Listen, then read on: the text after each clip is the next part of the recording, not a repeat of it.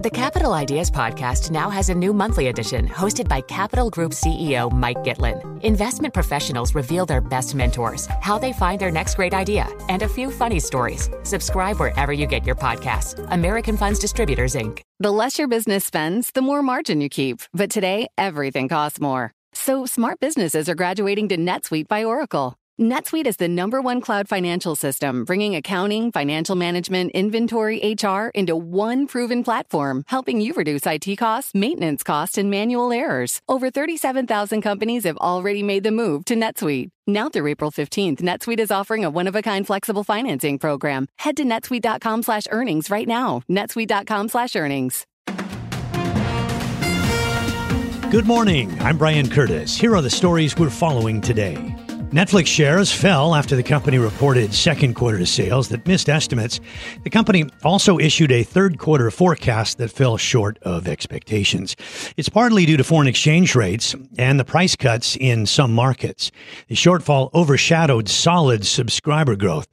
Netflix added 5.89 million customers in the prior quarter. That was more than double what Wall Street was looking for.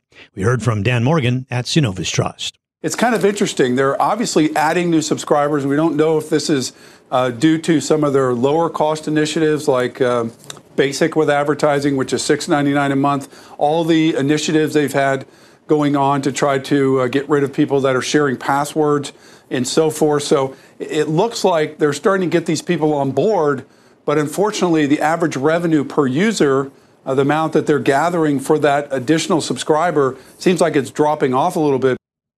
Netflix raised its 2023 forecast for free cash flow from at least 3.5 to 5 billion dollars. It's the result of a strike by writers and actors that has shuttered production and cut spending. So expenses down there a little bit. Netflix shares at the moment off 6.9% in late trading. Meantime, Tesla reported second quarter earnings and revenue that beat estimates, but gross margins trailed Wall Street expectations. The electric vehicle maker's margins are being squeezed by months of price cutting. It's a response to tighter household budgets and a wave of new EV competitors. We heard from David Trainer, CEO of New Constructs.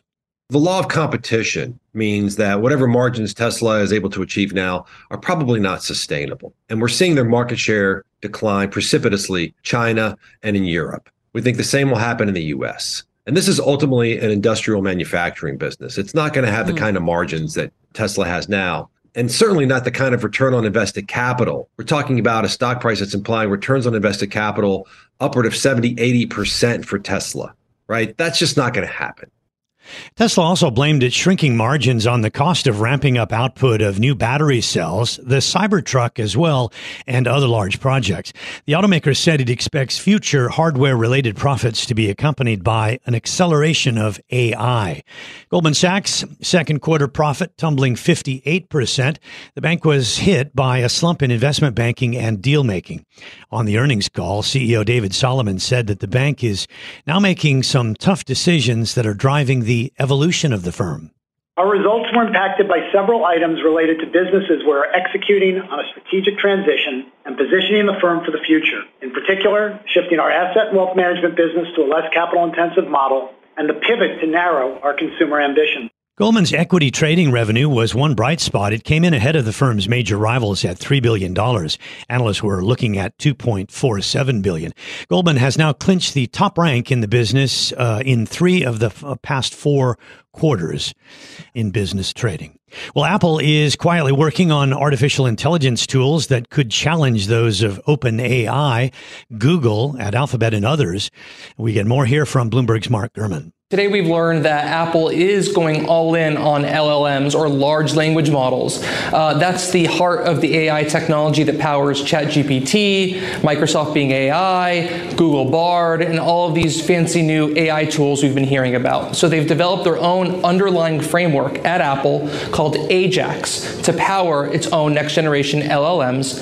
And it's also built an internal ChatGPT like tool for use among its employees that operates very similar similar to the tools we're seeing from others today. Apple executives haven't yet decided on how to release the AI tools to consumers.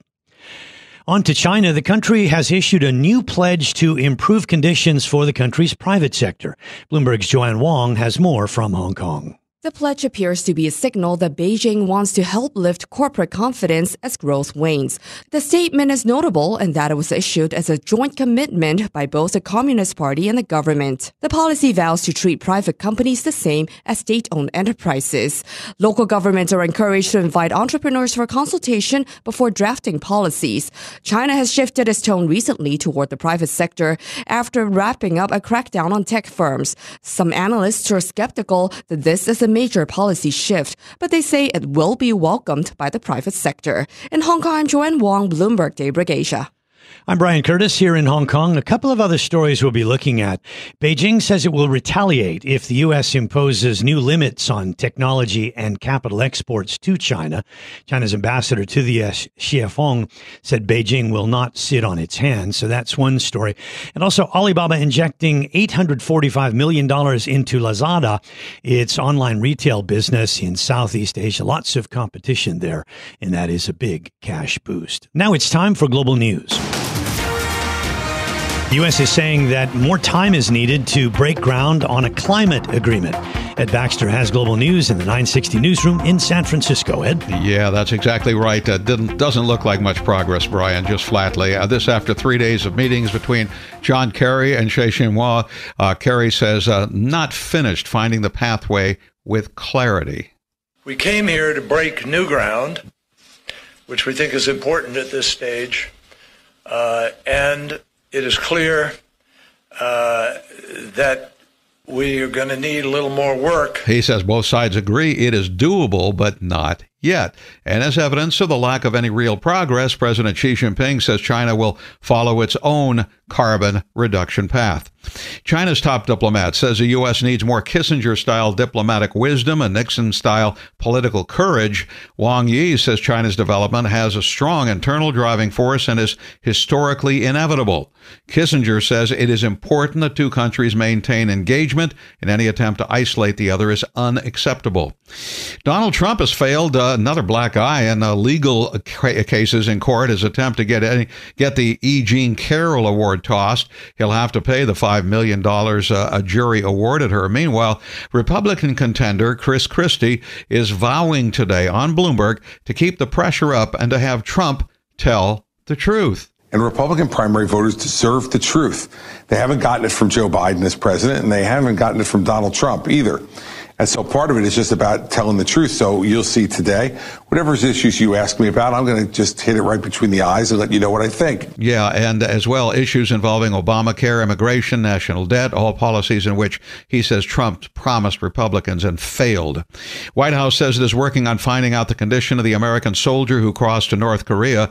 A spokeswoman, Karine Jean Pierre, asked about whether China was helping. I don't have any uh, any uh, engagement with China to read out to you at this time, but I can tell you for certain that uh, South Korea and uh, and Sweden we have engaged with them. Yeah, we're learning today that Private King was going to be on his way to Texas, where he faced uh, further discipline for an assault charge before he charged north across the border.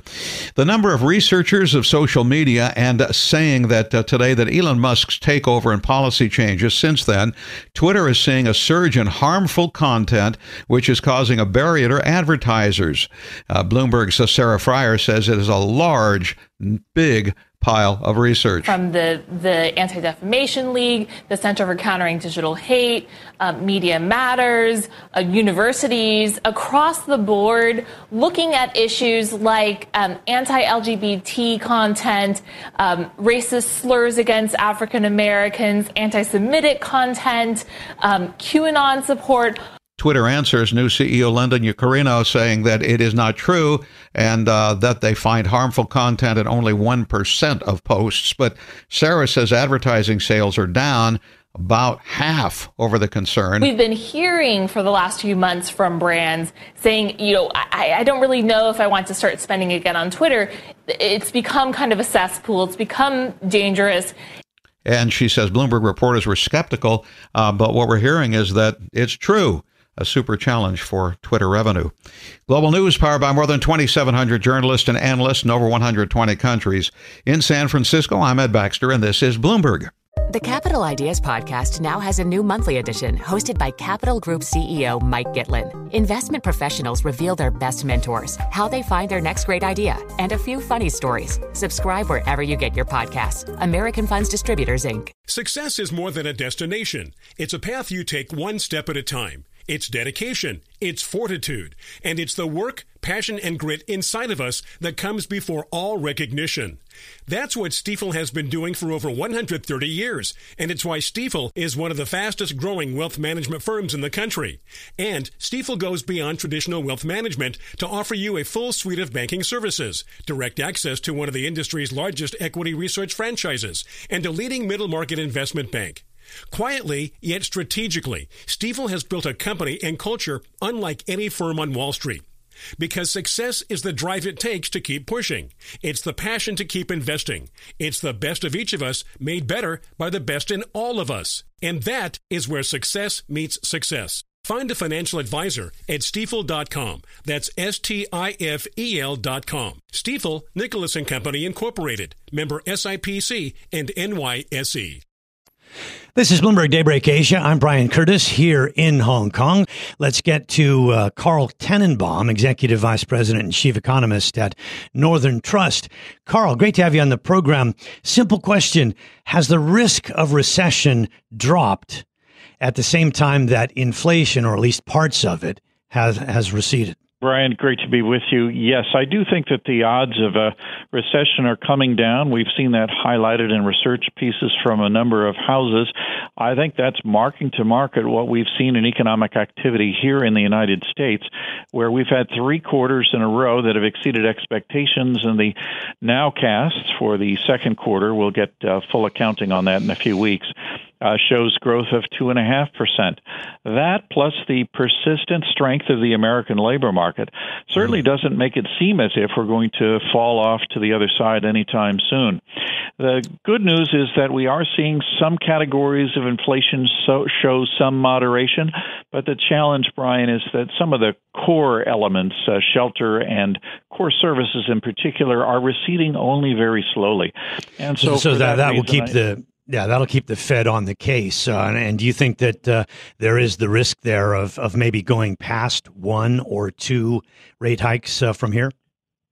Uh, that's a great segue. They'll get together next week to add up all the data. I do think that they'll hike, obviously, this month. We are, have a second 25 basis point increase in our forecast for September.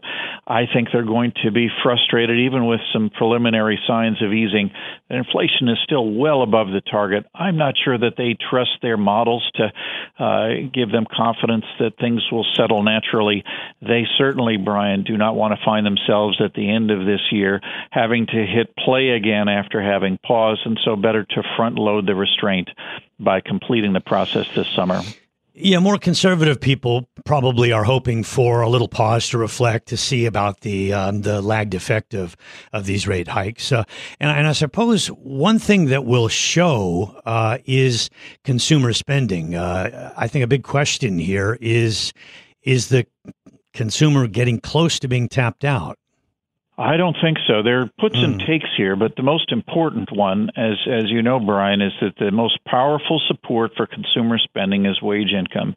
We have mm. very low levels of unemployment, uh, new highs in prime aged labor force participation, and as well now that the headline rate of inflation is down to three percent according to the CPI, we are now seeing real wage gains of over one yeah. for those who are working, and that's mm. going to give additional wherewithal wherewithal to spending, not to mention the fact that the stock market has rallied very nicely over the last number of months, creating wealth effects for those yeah. who own shares. Yeah, yeah. We put it all together. Uh, it seems like sort of steady as she goes. Recession doesn't seem all that likely. But I'm curious the relationship between consumer spending and jobs. Which one breaks first? I mean, do companies keep everybody employed? Uh, or do they start to think that they can get out in front? So, do they move first, or do consumers and their spending move first? Well, spending and employment obviously are very closely correlated and have effects on each other. Uh, with economic activity not only uh, ebbing a little bit, but in doubt for most of the last 12 months, I think it's been quite a mystery why more firms have not taken the step of lightening their uh, their labor forces. I think the challenge of achieving talent levels during the post pandemic period has a lot of companies hoarding a little bit, or perhaps thinking that if we have only a mild recession, that they would prefer not to do a round trip into these tight labor markets. Uh, but certainly, uh, the fact that uh, labor is in short supply in many cases and has some power is producing the kind of wage gains that are helping with spending. Yeah. How are companies managing their costs away from the labor cost? For most of the last year, they didn't have to do that quite as much, Brian. Pricing power on the part of large and small businesses was really quite high. Up until about six months ago, we've now seen a change of tone, both in the small business survey here in the United States as well as from some large corporates. And so they're really going to have to find productivity avenues in order to compensate for the rising cost of wages, which is among the many reasons why artificial intelligence as an avenue to higher productivity growth is getting so much attention right now. Yeah, I mean, why is productivity kind of uh, languishing? Uh, there are many uh, suggestions. You know, adoption is slow, but I think the transformational nature and the ease of use of generative AI may change that story in the years ahead. This is Bloomberg Daybreak Asia, your morning brief on the stories making news from Hong Kong to Singapore and Wall Street. Look for us on your podcast feed every day on Apple, Spotify, and anywhere else you get your podcasts. You can also listen live each day on Bloomberg 1130 in New York, Bloomberg 991 in Washington, Bloomberg 1061 in Boston, and Bloomberg 960 in San Francisco. Our flagship New York station is also available on your Amazon Alexa devices. Just say, Alexa, play Bloomberg 1130. Plus, listen coast to coast on the Bloomberg Business app, SiriusXM Channel 119, the iHeartRadio app, and on Bloomberg.com. I'm Brian Curtis. Join us again tomorrow for all the news you need to start your day, right here on Bloomberg Daybreak Asia. To address our new climate reality, the world needs radical solutions. Collaborate for a greener future at the Bloomberg Green Festival, a groundbreaking celebration of the thinkers, doers, and innovators leading the way. From design and culture to technology, science, and entertainment, hear from inspirational speakers and immerse yourself in climate solutions. July 10th through 13th in Seattle. Title sponsor Amazon. Get 20% off using promo code Radio20 at bloomberglive.com/slash Green Festival.